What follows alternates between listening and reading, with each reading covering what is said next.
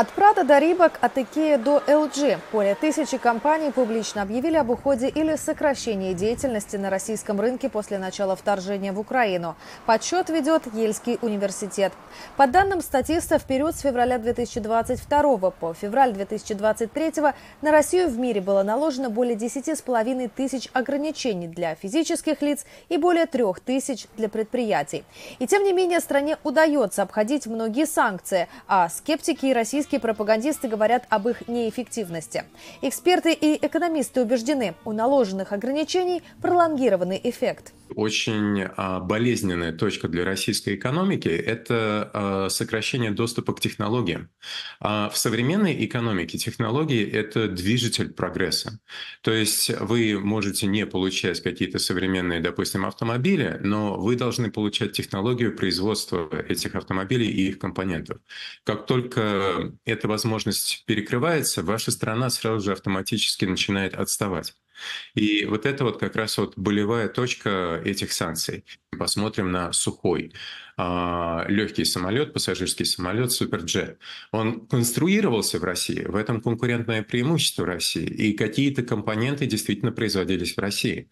Но половина, если не больше всех частей, а, авионика, двигателя, они не производились в России. План был на то, что эти компоненты должны были поставляться из-за рубежа. Суммируя, можно сказать, что все производится дороже. Россия проявила изобретательность в использовании, например, микрочипов из холодильников или другой бытовой техники в военном оборудовании, что удивило многих в мире, когда было обнаружено. Кроме того, хорошие связи с Ираном и Северной Кореей. И удивительно, что Северная Корея действительно способна предоставить русским такое количество боеприпасов, беспилотников и так далее. Россия быстро сориентировалась не только в вопросе импортозамещения, но и в переориентации на восток. Укрепление отношений с Китаем стали центром как политических дискуссий, так и надежд российского общества, которое постепенно ощутило рост цен, уход привычных продуктов и брендов. Вашингтонский аналитический центр «Атлантический совет» пишет, что в то время как китайский экспорт вырос на 29% с 2021 года, относительно России за тот же период этот показатель в 4 раза выше – 121%. С китайской точки зрения есть экспортная сторона и есть импортная сторона. Что касается импорта, они стали крупнейшим в мире покупателем российской нефти и угля, хотя Индия не так сильно отстает от него. Но я не думаю, что есть сомнения в том, что именно у Китая все козыри на руках в этих отношениях. Китай не получает от России ничего такого, что им абсолютно необходимо получать от России. Более того, сейчас китайская экономика в плохом состоянии. Насколько в плохом неизвестно, так как никто не доверяет цифрам, которые показывает Китай. Но очевидно, что у него серьезные проблемы. Россия также умело обходит санкции благодаря серому импорту, который был возведен в статус государственной политики. Минпромторг еще в 2022 году опубликовал список товаров, для которых разрешен параллельный импорт. Западную продукцию, в том числе двойного назначения, помогают привозить посредники через неформальные торговые сети и третьи страны, например, Грузию, Беларусь и Казахстан. Казахстан, свидетельствует исследование Королевского колледжа Лондона. А такие страны, как Индия и Китай, наоборот, помогают экспортировать на Запад запрещенную российскую нефть. После переработки нефтяные продукты попадают в США, Великобританию и другие европейские страны. Путин и его режим умело создали относительно хороший имидж России на глобальном юге, настраивая мир против США.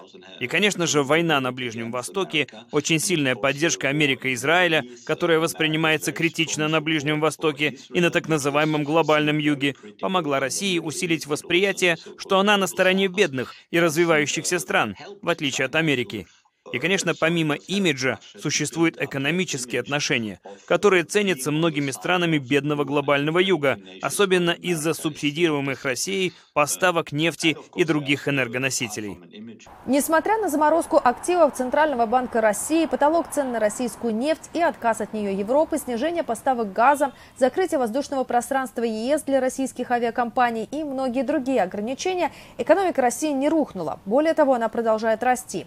Нужно отдать должное Центральному банку Российской Федерации, потому что, э, несмотря на то, что его резервы за рубежом были заморожены, это и резервы в долларах, это и резервы в евро, а Центральный банк как-то стоически воспринял эти новости, и он стал предпринимать довольно быстро многие шаги. В частности, были введены меры контроля за движением капитала. Эксперт говорит, что в 2022 году наблюдался рекордный отток капитала из России в 239 миллиардов долларов. Это вторая по величине сумма после аннексии Крыма.